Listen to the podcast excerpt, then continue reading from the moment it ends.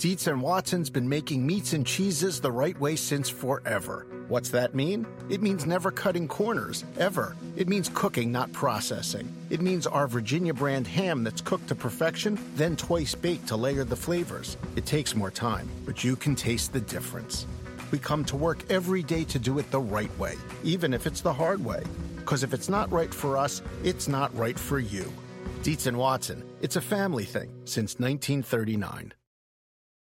The longest field goal ever attempted is 76 yards. The longest field goal ever missed? Also 76 yards.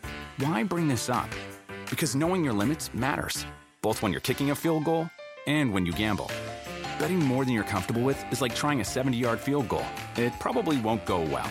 So set a limit when you gamble and stick to it. Want more helpful tips like this? Go to keepitfunohio.com for games, quizzes, and lots of ways to keep your gambling from getting out of hand. Racing at Indianapolis. So much history here at the Brickyard. Alexander Rossi ends a three-year drought and is an IndyCar race winner again. Great job, boys. Great job. AJ Allmendinger in the Xfinity Series. What a run he has had. He'll cross the yard of bricks. Allmendinger wins at Indy again. Yeah, let's go! Boys. Great work. Now it's time to cap off the triple header with the NASCAR Cup Series here at the world's greatest race course. Oh, man. Oh, big, big hit here for Ty Dillon. 42. You okay? Yeah, I think so. Now, the race to turn one. A lot of contact. Around goes two cars, three cars now around. car. Erik Jones in the 43 goes around. Truex. Austin Dillon in the three. Flag back in the air. Oh, I missed turn entirely. Ryan Blaney sideways in front of the field. And around goes the one. He's able to get by the eight. Is he legal? Is he supposed to be there or not? Reddick fights back. He's going to try to take the outside line. Reddick grabs the lead as he comes back out on the front stretch. One more time around. What a race he has put together. Tyler Reddick looking for his second Cup Series win. It's going to come in Indianapolis.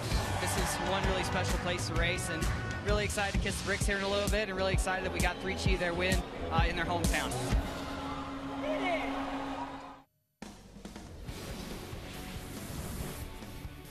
Hi, everyone, and welcome to NASCAR America MotorMouths, along with the mayor, Jeff Burton, Dustin Long, Marty Snyder here hanging out with you this afternoon. Coming up on the show today, the guy you just saw on television right there, Tyler Reddick, winner in Indianapolis. He will join us here shortly off of a career best finish. Harrison Burton will join us as well. Proud Papa gets to interview his son. And our buddy Dale Jarrett will be here as well. And of course, we want to hear from you guys also. 844 NASCAR NBC. I think there's just a couple of things to talk about, guys. uh, with all those highlights, I would say there's a lot of things to talk about. Uh, but I want to start with Tyler Reddick. What an impressive performance, Jeff. And, and yes, it, you know, they, they were dominant throughout the race. But how does a driver stay that unflappable through that many restarts and pull off a win? Well, being on the front row, number one, that helps a great deal. Great get great launches and get away. Uh, you know, we've seen on we've seen at places, road courses, Sonoma especially. Mm-hmm. You know, when you get something that narrows down into a very tight corner, you're going to have problems. It's so important to start on the front row. If you start on the front row, you try to keep the chaos behind you. Second row on back. I mean, you can get wrecked from anywhere, but certainly being able to control it from the front row is an advantage. Well, and there was also remember there was a restart with a couple restarts before the end of the race where he was restarted eighth, and he made a really nice move to get to the middle, get to the inside, and get in position into turn one and gain several spots, and, and that was kind of when he needed to catch up with uh, what was it, Bell and maybe Blaney, um, and, and and really kind of mark them, and he did a really good job of that, and and just was really solid. And again, he he had the best car and he knew how to handle it. It was one thing I asked him in the press conference afterwards: how do you how do you handle something like that? And, he, and one of the things I thought was really interesting from his perspective is like, look, you know what you've got, you don't push it and extend yourself. Like on pit roads, you don't go 105%, you go 90, 95%. You take care of the car, you don't make the mistakes. And that's what he did and was in the right position and, and able to take advantage of it. Who are you interviewing?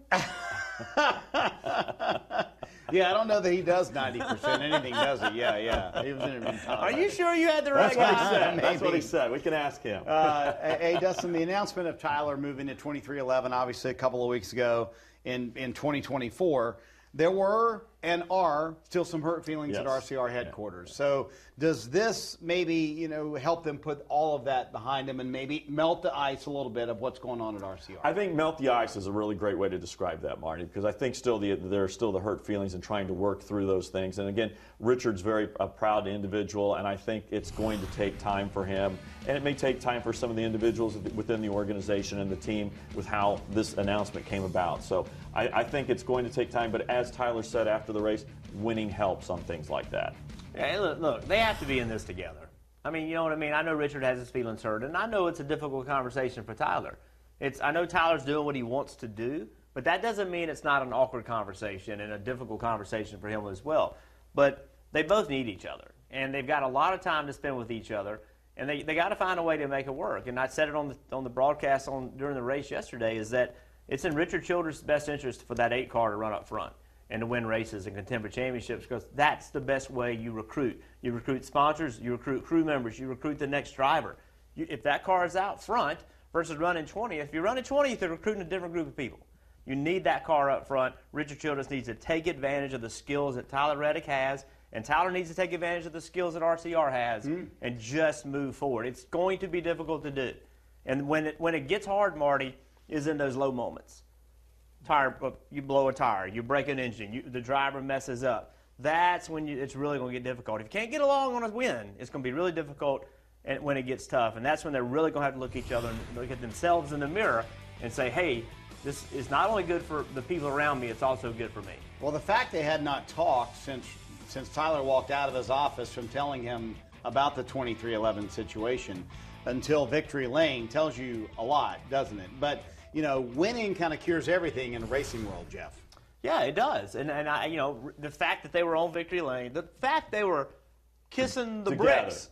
I mean, look, if, if they would have been like three people apart and not stay, you know, be shoulder to shoulder, then it'd be like, okay, there's, there's this, this is maybe something that can't be resolved or is going to take a lot longer. But that they're together side by side, they're in this together, uh, they recognize the situation. I think that was very important. Yeah, and, and, and they both appreciate winning at the Brickyard. They both have a course, huge appreciation for that. So together, they accomplished an amazing goal, and, and they both recognize that. Richard still took a shot in his interview with Parker Kligerman after the race, saying, "Hey, when Kevin Harvick and I did this, we did it together." And then he kind of ended everything. Uh, Jeff, I, I will say it helps to have a fast car. I'll add in front row restart since you mentioned that. It helps to have that. But it was really the key moment of the race when Randall Burnett realized, wait a minute, what they're doing on the 12 car, what Ryan Blaney and Jonathan Hassler have done.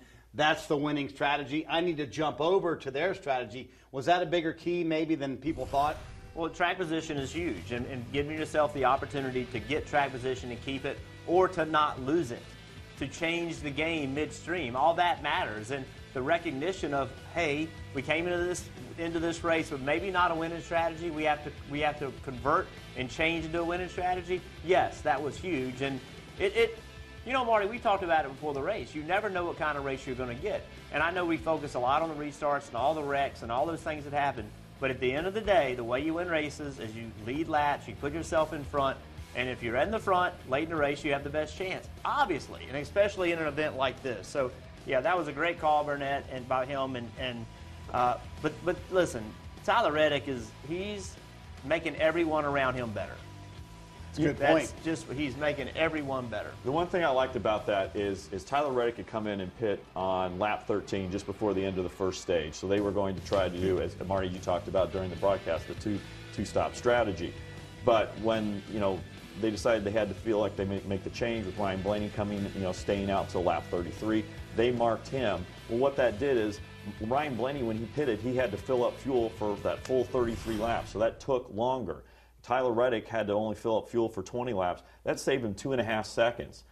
You know, Jeff, look, if, I, if I'm a crew chief and I can give you, the driver, two and a half seconds on another competitor, you're going to you're gonna take that and, and run to the bank with that. And, and that was a key thing. And they then later on did the same thing with Christopher Bell. When Bell was one of their key competitors and they pitted on lap 51, is having that, not having to be on pit road as long and, and taking less fuel and giving them the, the, the, the, the seconds advantage. The thing, the thing that confused me is why everybody wasn't on that strategy anyway. Well, Like, I think when you what they watch thought. practice on on Saturday, Yeah. like there was no tire fall off. And so I, that's the one of the conversations we had on Sunday morning was like, you got to approach this race like it's an F1 race. It's about it's about fuel and the least amount of time on pit road, and and that's what it looked like to me. And, and I don't, I know it was hotter on on Sunday, but hotter just means slower. It doesn't mean more tall, tire fall off. It just means you're going slower. And so I was very confused why everybody in the whole field didn't just say, okay, here's the evidence from Saturday, and just jump on that strategy from minute one. Well, and the math would tell, tell you from what everybody had on the calculations that on Saturday you could have short pitted stage one and then run into stage three and still done it on two stops. But then everybody started realizing, oh no, we're burning way more fuel than we thought because there is really no fall off. They think they built a little bit in, so everybody was kind of three laps short from making it work on the strategy the eight was originally on. So Tyler Reddick calling in just moments, but uh, for now, let's grab a couple phone calls at 844 NASCAR NBC. We'll start with Colton in Texas. Colton, how you doing? Uh, awesome, guys. How you how y'all doing today? We're good. What's on your mind? Uh, well, I saw the Facebook post about you know the incident with Ross Chastain on the last on the last restart, and uh, you know I had a had a lot to say to my family about it, but you know I guess you guys will do just as good too. yeah. So your thought on that? You thought the penalty came too late, maybe? Yeah, I think NASCAR just waited way too late to get that penalty assessed. I mean, you know, it came at the end of the race. They were still racing back to the white flag. I mean, you know, and nothing against Ross. I love Ross as a driver, and I love watching him compete every week. It's just, you know, something could have happened to prevent, you know, him and Reddick, you know, not making it back to the checker flag. You know, and I feel like NASCAR just kind of dropped the ball on, you know, assessing the penalty. I mean, I agree there should have been a penalty for him cutting the course, but at the same time, I kind of feel like NASCAR waited too long to assess it. I, I see your point. I, under, I, I do. It put it put uh, Tyler in a very awkward position. Like, what do I do here? Do I overdrive, wreck myself, wreck it, racing with yeah. a guy that wasn't even in the in the race? Denny Hamlin last year, you know, with, with Chase, Chase Briscoe, Briscoe. that yeah, whole yeah. thing. I, here's here's here's my defense. Here's the other side of that.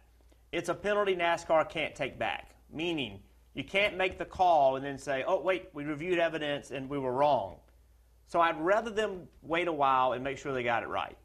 And so I think the only way to do that is to go back and watch a replay of exactly what happened. How did he get there? Why did he get there? Yeah. Did he get there? Was was the intent? You know, was he really missing a wreck, or was he just using this as an advantage?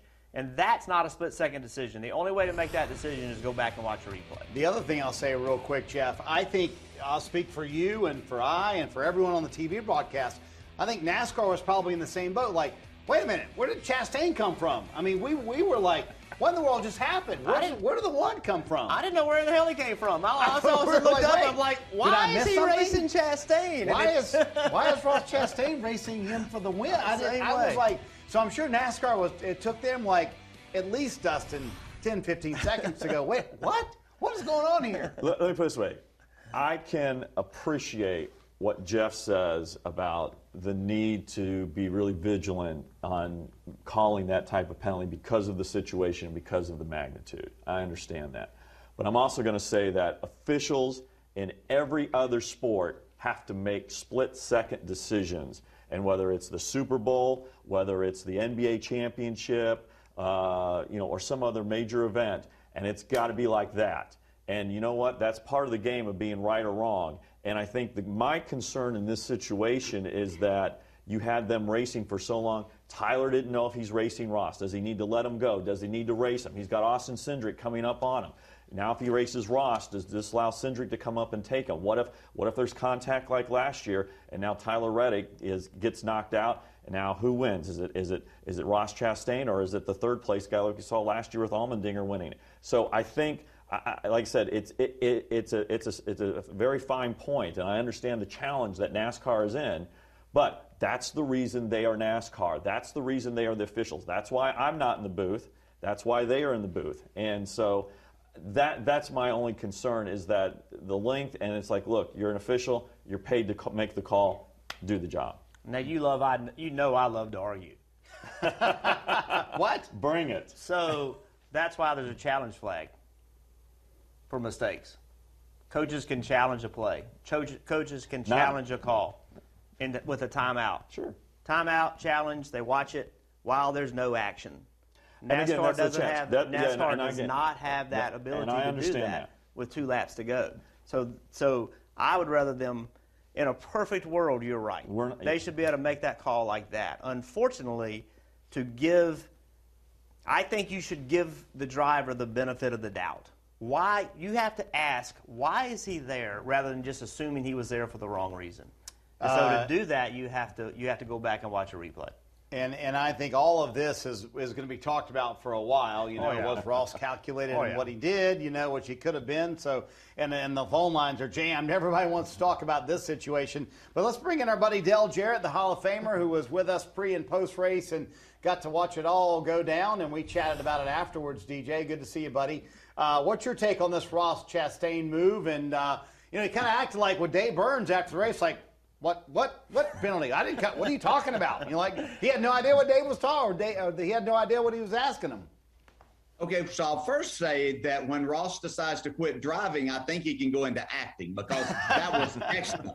He, he Yeah. convinced a lot of people, and, and me partly uh, along the way there. But and and I'm going to take the side of Jeff Burton and Dustin Long here because Oh, okay. I think it, it, this is crazy because they're you're both right. That you there's you you make great points there. And with what happened um, my- my concern was was that were we going to have the same scenario that we had last year? I didn't know. As I was watching I had no idea. I saw a car try to avoid getting in the middle of all that. I had no idea it was Ross until the next thing I know, he is passing Tyler Reddick for the lead here. And I'm thinking, where did he come from? And then we quickly got on it. But my concern was if he was going to be penalized, were we going to have another scenario uh, as we had last year where Denny was the leader and, and was taken out there? So that, that was my concern. Tyler Reddick had done such a great job of getting himself in position. Every restart was almost perfect on his part. He got himself separated from all the chaos that was going on behind him. Uh, but, you know, I, I just wondered through all of this and seeing what Ross did there, I, I could make a point that when he saw that if he continued on the path he was on, he was going to be at least four wide and out in the grass, and then there's nothing to do from there. And so I, I could make a point that he saw that. He decided to go a different route. But but the way that he went through there so quickly, I don't think NASCAR anticipated this, and so I don't know that they uh, thought that someone might even try that to have just a wide open go down, make a right hander, and then the left back onto the track and, and join in wherever. So it, it was it kind of went along with the day, Jeff. I mean, I, I was ma- I had not seen the first 15 laps of any race have so much. I mean, Daytona and Talladega races are crazy, but they didn't even come close to holding a candle to this. It, it really didn't, DJ. And I think one thing we can all agree on is that that runoff area has to get redesigned. Like that thing has got to be like 10 seconds slower. It has to be a penalty to go About there. 10 seconds quicker. Yeah, it's like a self-assessing penalty that it's slower. Uh, we saw it during the race uh, multiple times. I watched. Uh, pretty sure it was Kyle Larson. He was a lap down, and I just happened to look and I saw a car shoot out. And on our timing and scoring, we can see where all the cars are. Yeah. And he came out and he was no further behind than Yeah. and, than anybody else. And I'm like, well, that could be used. And so, uh, DJ, one thing I, w- I really want to ask you is that you know, when you and I race, the only thing I can compare turn one to is the last corner in Sonoma. But we had all gotten spread out by the time we got to to you know that last corner. What what is the fix and should it be fixed? You know, I, was in my car a few minutes ago and I heard Justin Marks talking uh, on Sirius XM. And, and he said something that made it, made me think that I hadn't even thought about this. But think about a lot of the turn ones that we have, and this being one of them, where it's really wide and the opportunity. Watkins Glen is another that we have the opportunity for these drivers to spread out, make a dive bomb, dive bomb move in there, uh, be three, four wide, and, and these type of things happen. It- it's like that entrance to these corners has to be narrowed down to where there's there's not that opportunity for that many cars to, to get in that position. That's on. Yeah, as long as you're going to have it, these drivers are going to take advantage of that and, and put themselves in the situation. Hopefully, they can bounce off of someone else uh, or someone in front of them uh, gets turned or moved out of the way and they can take advantage of this. I, I, honestly had thought about that last night as I was going back to the hotel. I couldn't come up with any scenario, but hearing Justin Marks talk about that, it made me think that somehow that has to be narrowed down to where that many cars can't get to that same spot that quickly. Hey, what would you think about, and I, you know, just we were floating some ideas this afternoon, just, you know, thinking about other forms of racing. What if you had like an alternate start line? Like we actually started the race like going in going into a different corner. You started and, and yeah. start finish line always has to be on the yard of bricks, right? I mean, you can't yes, not sure. finish a race on the yard of bricks, but would a would an alternate start line work? Uh, it certainly would. I, I, mean, you know, if you if you start the race back over at another point, uh, you know, and I'm just going to say turn 11 or turn 12, that that's where the race gets started. Uh, you don't have as much uh, of a problem of things, and, and guys start getting separated out a little bit more if you started back that far uh, to, to where you don't have the same scenario. So I like that idea. You know, a lot of times we used to use uh, at Watkins Glen, the pace car would get out of the way, or or we would know that's when we're coming to one to go. So just start the race back there, and you would alleviate a, a good portion of this problem, I believe. So that that's another great idea. Something has to be done because we can't continue just to put these drivers in this situation and everybody getting mad at, at, at each other uh, over one corner here. And, and, again, in a few weeks, we're going to have the same scenario at Watkins Glen. With respect to my esteemed colleagues, as the Indiana native, I am a Hoosier. Uh, and I can tell you that there is no way in the world that they are going to put the start of the race at Indianapolis Motor Speedway anywhere else other than the yard of bricks. So I understand what you guys are saying. Um, I don't think that's going to happen for tradition. But let me ask you this, Dale, and even for you, Jeff. I think there's become a lot of conversation about how over aggressive drivers are. And obviously, understanding this, this wide straightaway into this narrow corner. But is it, is it more of a symptom? Is there a bigger problem in the sport of this over aggressiveness? These cars are like tanks. You know, the contact. We're not cutting tires like the, the previous cars, so you can beat and bang a little bit more and maybe not pay the penalty. So, are things getting out of hand with these drivers at this point as we move for, further into the season? Hmm.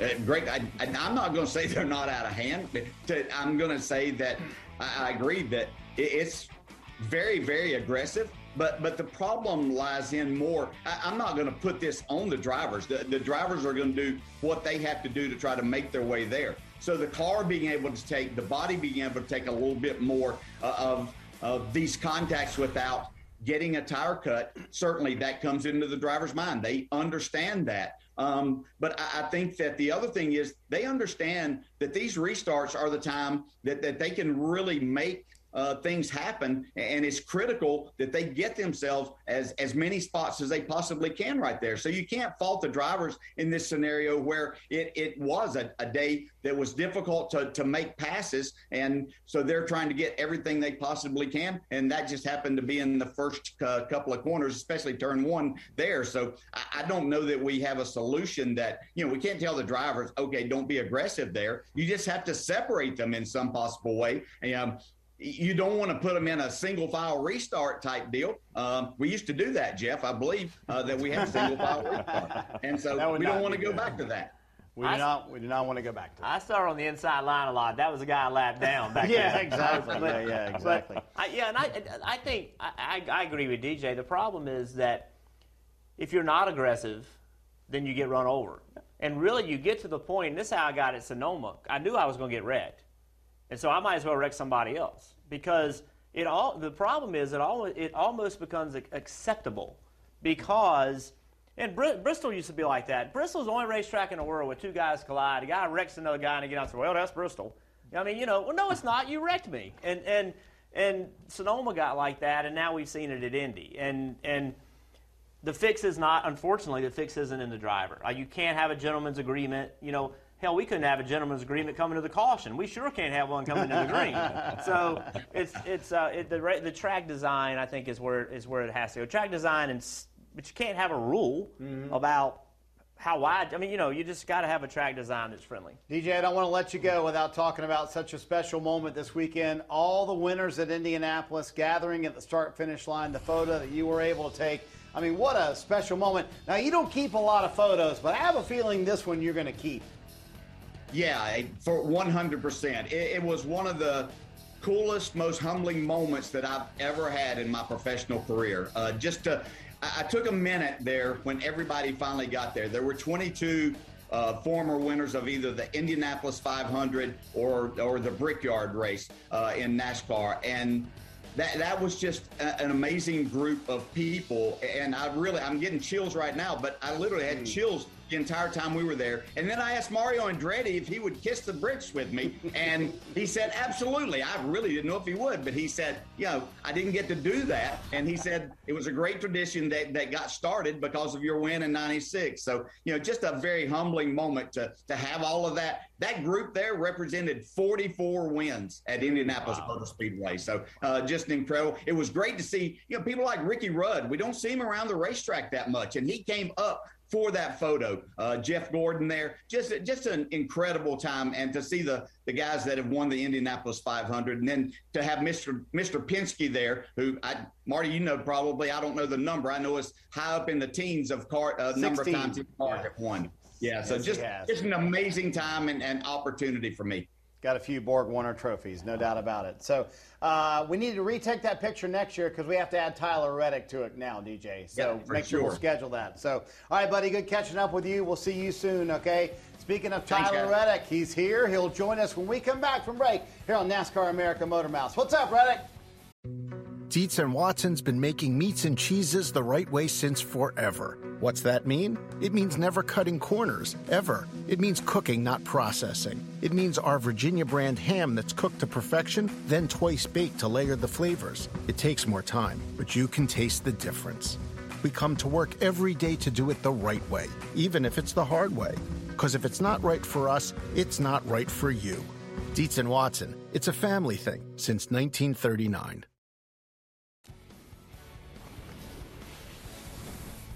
Richard Childress Racing, win number two, back to back road course wins, and what a way to celebrate, too.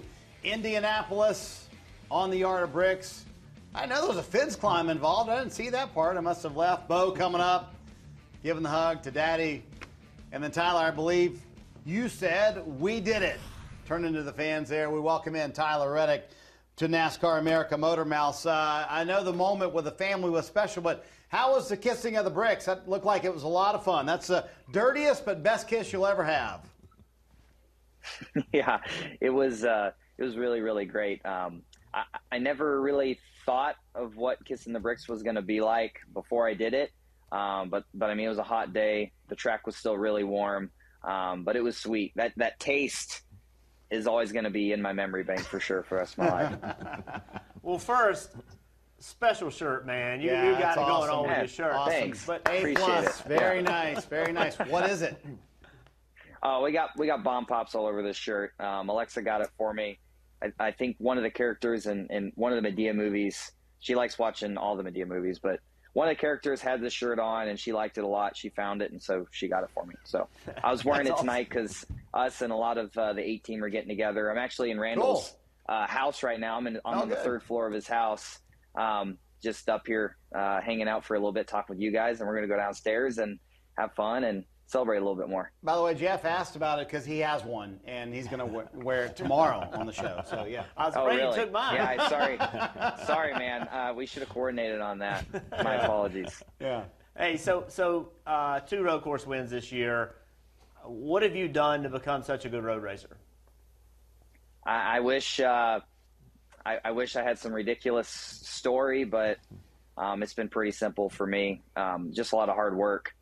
I mean, I don't know, 16 hours of, of work a week in, in the off season when we really made that big leap probably does sound a bit ridiculous, but that's how far that myself and my team were willing to go to, to make it better. Um, getting to go run some other, other vehicles and, and do some other road course racing as well has been, been key. Working with guys like Josh Wise and, and Scott Speed, who has an incredible amount of, of driving talent and has spent a lot of time racing, you know, rallycross, Formula One, all these different things. Got a lot of great people around me that help outside of my team as well. So just just really simply put the work in. I, I didn't grow up racing on road courses or on asphalt, so I just didn't know much about it or really even how to approach it. So once once the, the snowball started to go down down the hill, um, it started to just click and click more and more. And I was really fascinated by how much um, I was able to learn and how much I had to learn with road course racing, and just really embrace the whole process. And I'm not to lie, I I almost look more forward to the road courses than any other track we go to now. Hmm, cool. Tyler, can you can you take us through uh, take us into the racer's mind on that last lap? And I think from particularly turn four or the next to last lap, turn four, when Ross Chastain suddenly appeared next to you, all the way through through 13, where you, you finally made the pass. And again, you've talked about you didn't you don't know if he's under penalty if you're racing him. You've got Cindric coming up. You've got to line up for certain corners. Can you give us a sense of what everything that you're seeing, hearing, and, and kind of going through from turn four to th- through turn 13? Well, it was uh, really caught me off guard, um, but but certainly I will say Ross didn't have a shot of making it to th- through turn one. I mean, they all, they were all crashed, so I don't blame him for making that making that attempt. But um, it, it, almost more than anything, I was like, you've got to be kidding me!" Like I knew at some point someone was going to try it. Of course, it was on the final restart and where it did. But uh, yeah, I, I didn't know if they were going to penalize him or not. I mean, in my opinion, truthfully, I don't know. The way I understand the rule is if you I mean, he didn't have an option of making it through turn one. There was no way. The way I understood it, you take the access road. So in my mind, I don't think he really did anything wrong. He was just taking advantage of the circumstances. Um, it almost really worked out in, in his favor. Uh, I didn't know if I was going to have to battle him or not, and I kind of looked at it as like I need to get back by you if I am battling you, and if I'm not, I need to get by you. So uh, you know, I don't let Austin Cindric close in and have an opportunity too. So I know that was the first time that you and Richard had really chatted since the 23 and 11 news when you broke that to him before the official announcement to the world. What were his first words to you? And, and do you think a moment like this will kind of help maybe melt the ice as we talked about and maybe help you guys move forward in a, in a together fashion and trying to race this year and next year? Well, I mean, in my opinion, he, he's always believed that we're, we're capable of doing what we did at Indy um, certainly, it's really special to do it at a place like that. He's now won five races at Indianapolis Motor Speedway, so for him, he's been able to do this a number of times and uh, be back again with with this group, with this team in the Cup Series. is a big deal for all of us. So more than anything, we're just doing exactly what what he expects of us in our group. He knows that we've been clicking really good for you know the last year and a half, especially. So he wants the the best out of all of us, and for us to go out there and, and get the win like we did is just doing we're doing our part. We're doing exactly what you know he wants out of this team and, and what his expectations are. So Tyler, back to the, the pass for the lead. I, I was fascinated by your move, jumping on the outside of turn 12. Extremely heavy braking zone, a lot of right front lock up for a lot of people. And then you look like you lifted early, turned behind him, got alongside of him. Now you had the advantage into the next corner. How did you do that, man? Because I don't think I would have thought that through. Well, I'm not gonna lie, it wasn't really planned. Um, to me, it seemed like Ross was checking up and, and gonna go to the driver's right into 12, like he was gonna let me go, like he had been told something. So that to me is like, okay, well, something's going on. He's leaving me the preferred lane. I felt like um, the braking zone getting into 12.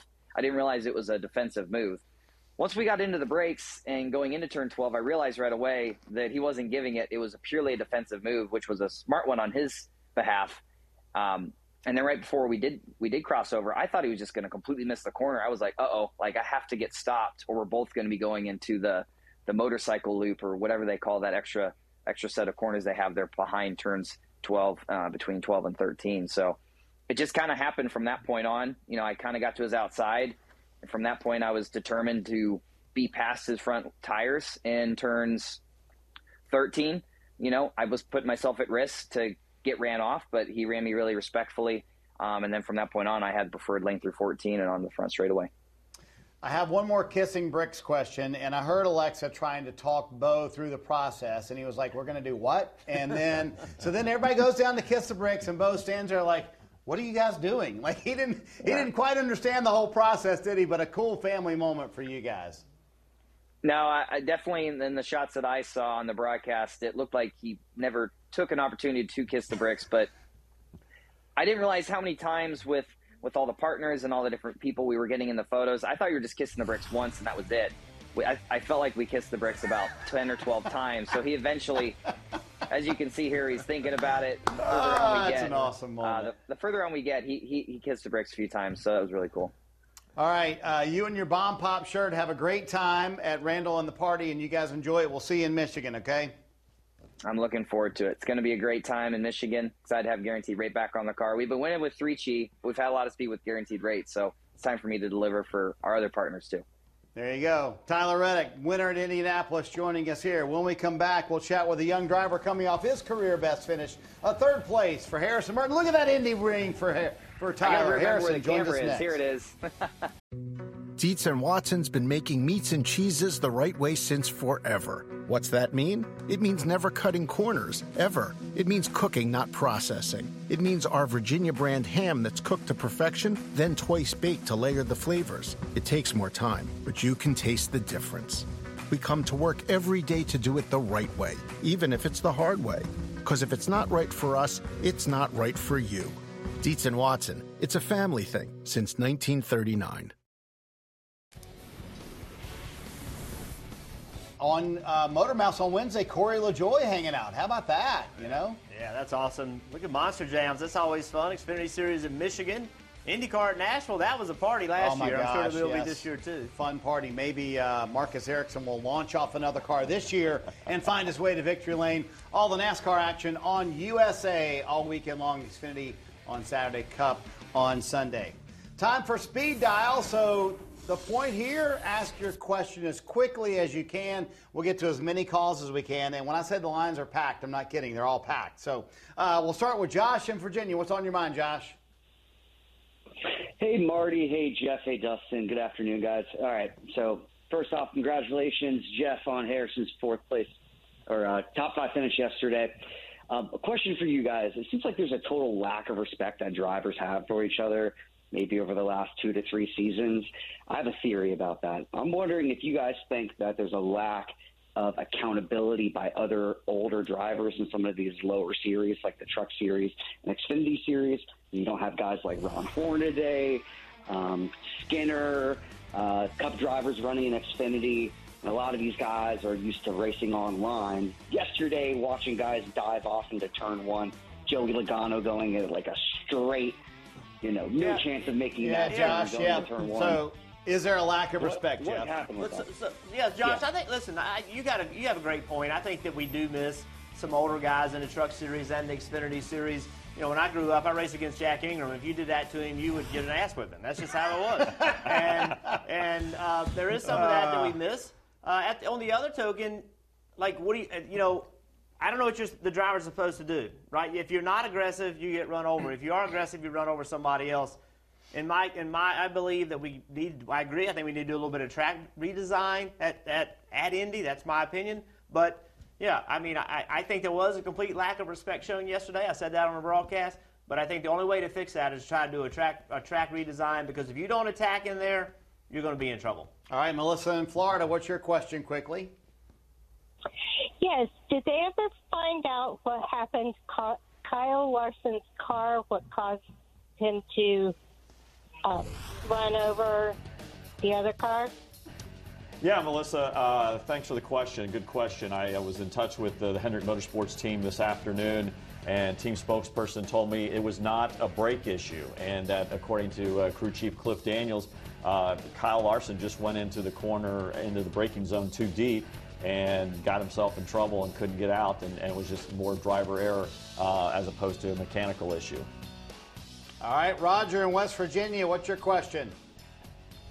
Did anyone other than Ross Chastain and Austin Dillon get a 30 second penalty? Because there were other cars that took that loop during the race.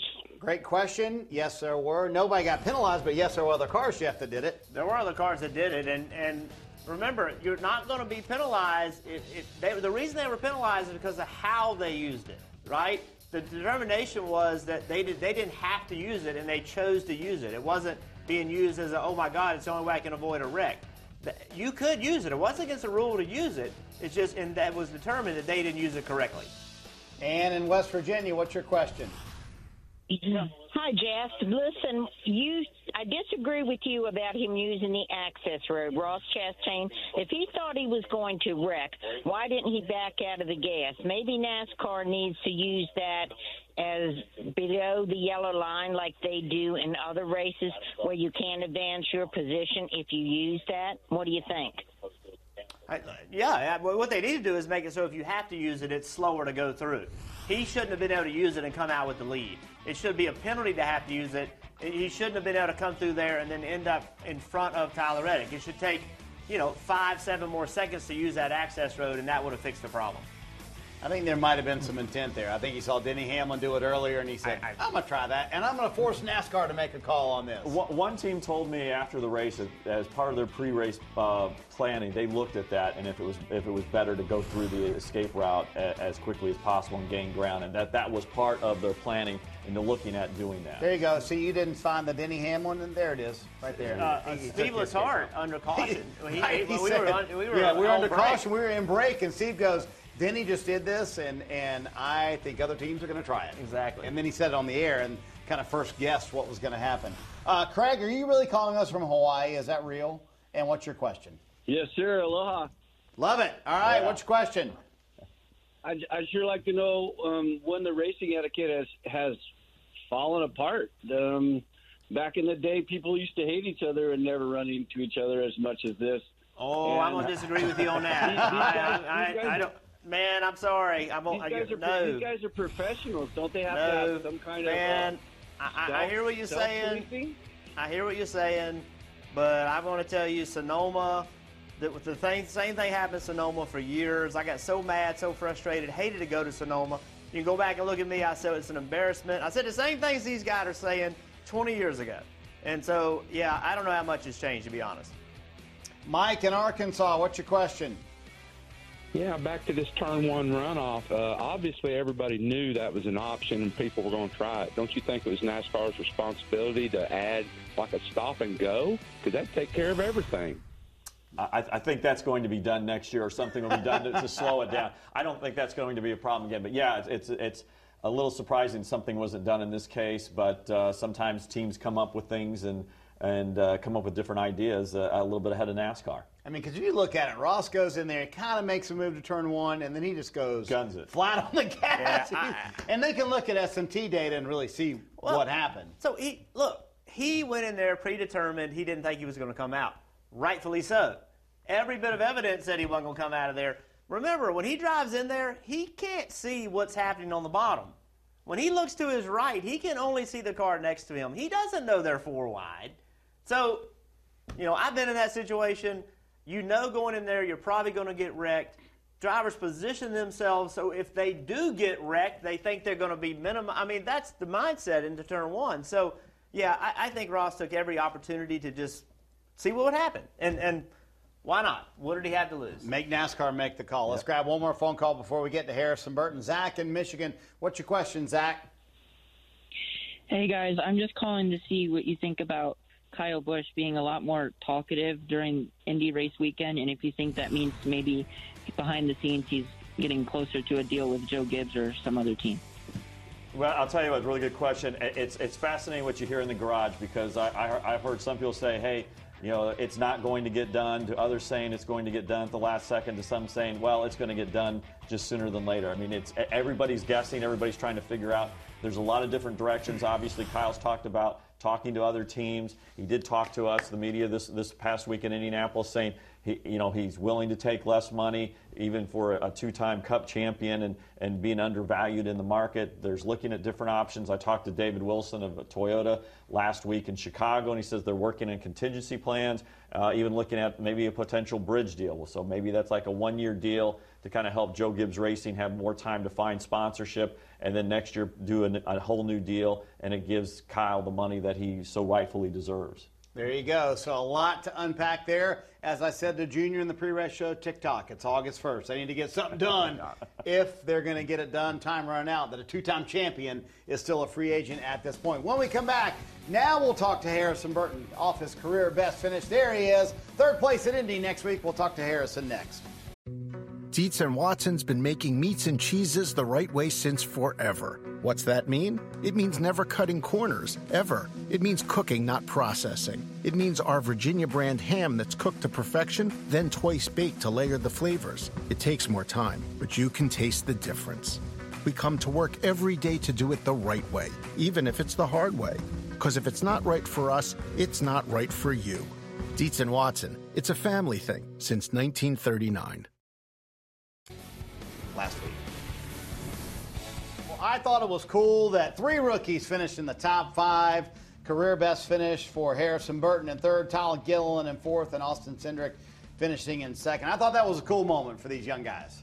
And, and, and you know what? The last time it had been done where three rookies in the uh, in the top five in a race was uh, Pocono, July 1994, with this guy Ah, and I his didn't know that. So so the Burtons know how to to uh, get these top fives. We did it three times that year. Yeah? No, I'm just trying to put pressure. I was gonna say, You got 14 man, races to get pick it done, game. Harrison. I know, exactly. Congratulations on the awesome finish. Harrison Burton joining us here. So, what was your view of that final restart? Yeah, my view was pretty limited. Um, I had a car in front of me and beside me and behind me, and we were all kind of hitting each other. There wasn't a lot of choice there. It was kind of just go where there wasn't people around. And, uh, you know, luckily for me, I got the, the Dex Imaging Mustang through there in, in one piece. And, uh, man, it was crazy. I, I was sideways and got hit from behind and hit my team, you know, my alliance partner up there, Austin Cindric, and uh, it was pretty chaotic. So I was really happy to squeeze through there, uh, as you see there, and, and get out of there in, in a good spot. Um, it was weird going into those restarts. Uh, the only thing that I was thinking about as a driver is trying to be defensive and put myself in a spot where even if I did get hit, I wouldn't necessarily go off the racetrack or, or whatnot. So uh, lots of chaos going on for sure, and and uh, you know hopefully the fans enjoyed it at home. It was a, it was a wild ride from my seat, that's for sure. Obviously, things are happening in split second, but you know we see you were on the outside when Harrison Burt. I mean, when uh, I'm sorry, Ryan Blaney spins. What was your view of that? And then uh, right after that, you have the contact. Uh, I think you and Todd Gilliland just kind of hit, hit hit side and kind of slowed you a little bit. But just take us through just that small segment because obviously a lot going on there. Yeah, once we kind of got in the corner and I was beside Ryan, um, really the visibility is to a point where I could really not see him uh, or see where what caused him to spin. Uh, to be honest, I didn't even know that he had spun until after the race. Um, so when I was side by side with him and he spun, I really didn't know how lucky I was to get through with that. Um, and then with me and Todd hitting each other, I don't think we knew that we were even beside each other. Things are happening so fast. Um, you know, you're more worried about just trying to save the race car because at that point I was sideways and, and had a handful of wheel, and uh, it doesn't look as crazy as it is, uh, you know, inside the car. It doesn't look that crazy on TV, honestly. Uh, you know, it, it was wild how out of control it felt. And then when I watched the replay, I was like, oh man, I look like I'm going pretty straight. So, um, yeah, that was that was pretty wild for sure. Yeah, I want to ask you about spinning earlier in the race. At that moment, were you thinking, "There's no way we can do this"? And I, I'm I'm sure of all the places you thought, "Man, my first top five is going to come at a road course." I don't think that was probably top of the list, was it? Yeah, I mean, uh, obviously made a mistake there and, and spun out, locked up the rear tires, trying to make a pass. Um, it's just kind of a, a tough corner, and, and really lucky that these cars are durable enough that could kind of do that and keep going. Uh, hate it, spun Custer out. Um, you know, that's a, that's always awkward, right? Normally, when you hit somebody, it's with your front bumper. Uh, I actually hit him with my rear bumper, so that's something new. I, I've uh, never done that before, and and uh, you know, obviously didn't hated that happened to him, but uh, yeah, once you know I kind of got going again, I thought our day was ruined. It was so hard to pass, uh, and then after some good pit calls, we got new tires and started passing through the field and put ourselves in good position for the last few restarts where uh, we made a lot of gains. That's for sure. You know, obviously, as, as mentioned earlier, three rookies in the top five with with you, Austin and Todd. But you know, with you and Todd, you guys have grown up together, raced together, and and, and to, to get your first top five at the same time with Todd and also with, with Austin, but to get it with, with Todd, what does that mean to be able to, to have that moment, share that moment with Todd uh, yesterday? Yeah, it was really cool. Um, you know, me and Todd are obviously really, really tight uh, and good buddies, and, and me and Austin went to high school together. So uh, pretty cool to, to have those guys as you know my fellow fellow rookies this year, and, and we always kind of look out for each other, which is neat. Uh, you know, that's those are the guys that I sit on the driver intro stage. I talk to those guys because we're all in this young guy deal together, um, and it's it's fun that way. So uh, it meant a lot for me to to you know finish well and do it with those guys is is really cool. Um, you know, and and to get my name with another I guess record that my dad and uncle did, uh, like you said earlier, was was pretty cool. So. Uh, I thought I'd have some bragging rights on him, but every time I do something, he's already done it. So that's always a bummer. Yeah, you'll find that in life. He's already one up you. You just don't know it yet. So um, let's grab right. a couple phone calls from uh, some guys here, some folks here. Let's go to Chandler in Indiana to chat with Harrison Burton. Go ahead, Chandler. Thanks, Marty. Harrison, congratulations on your third place finish, man. Totally incredible job. You know, I've always loved, you know, watching you race with Kyle Busch Motorsports and racing with Joe Gibbs racing the Xfinity Series. So, Harrison, you know, with that third place finish at Indianapolis, and now the next road course we're going to is Watkins Glen, do you think that going to road courses is your next favorite thing? And could you potentially get your first career win on a road course? Yeah, I mean, I, I've certainly went into the season knowing I had to get better at road course racing. That's been my number one kind of concern, honestly, is is going into the Cup Series and having these next gen cars that are uh, really new on the road course and trying to work with that and, and get better and better. And uh, you know, my dad knows we, I've spent a lot of time thinking about how to get better, you know, at every racetrack, but road courses in particular, they're beginning to be more and more important every weekend. And so uh, I didn't expect to get my first top five at a road course, uh, but now that we did, it's you know got me looking forward to the next one. That's for sure. It's a uh, a definite, really cool thing to have that happen there and at Indy and all that. Um, you know, but I want to be a guy that can do it anywhere. So uh, try and get get the next one this weekend in Michigan. Right, that's that's the first goal, and and uh, really take it one week at a time, and understand that this you know, result is is a, step along the path that there's going to be many more ups and downs, and uh, keep our heads down and keep digging through that. Speaking of Michigan, I think Marvin has a question about the race this weekend. Marvin, go ahead. You're on with Harrison Burton. Well, handsome Harrison, let me be the first to say congratulations on a third place finish at Indy, buddy. Yeah, thank you. I appreciate it. So, Harrison, on to Michigan. We're heading to the Irish Hills. And my question for you is after that awesome third place finish, what are you going to do for an encore? Are you going to try and steal that win in the home of the Ford Motor Company this weekend? Uh, that'd be a great place to do it, right in Ford's backyard. That's for sure. Um, you know, the the Wood brothers have a lot of uh, really cool stories um, and are, are pretty tight with the Ford family, and, and so that would be a really neat weekend. Uh, but really, any weekend would be awesome. So I'm, I'm not to pick or choose. Uh, at the end of the day, we just have to go there and unload with speed and, and be aggressive as a driver. Uh, try and build off of this. There's been weekends where we've run well um, and didn't finish well. And, and then this weekend, I felt like we had a really up and down day and found a way to finish well. So, um, you know, at the end of the day, uh, I don't think a result here is going to say, hey, this is a guarantee we're going to finish top five every single weekend from here on out. But also, uh, it shows that we can do it, and it shows that if we keep digging and keep working hard, it'll happen. So, uh, hey, at the end of the day, I'm not going to be picky where it happens as, as long as it does happen one day. That's all I care about. I, I love the nickname. Now Harrison has a nickname. Oh, really? Marvin that? gave him Handsome Harrison. Oh, very well, good. I'm related to you, so it must not be true. Oh, Fair wow. enough. Harrison. I was We're on uh, television, dude. Come on. I was going to say the last I'm just gonna step away now. The last handsome was Harry Gant. if you can have a career as good as his, you'd be okay. See, he was going to compliment Uh, you. yeah, he man. was going to say something nice. Well, so I figured, knowing my dad, it was going to go to the other direction, so I had to jump Yeah. on it quick and fire one back at him because I thought he was setting himself. I know him pretty well. Yeah. Thought he was setting himself up to take a shot at me there, so I had to get defensive really quick. Just I didn't spin in turn one this week. That's all I know. Oh, wow. Just remember, dads always have the final word, Harrison. That's true. Cut him He- off! Cut him off! Cut him off, producer. hey, he's he's a dangerous guy in that NBC car right here. So Yeah, uh, no, for any- yeah. anyone riding with him, strap tight. I broke it last week. Yeah, not, not a good story there. So, all right, Harrison, good seeing you, man. We'll see you in Michigan, okay? Yeah, awesome. Thank you guys, and uh, thanks for having me on. And hopefully, we'll talk about some more good finishes soon.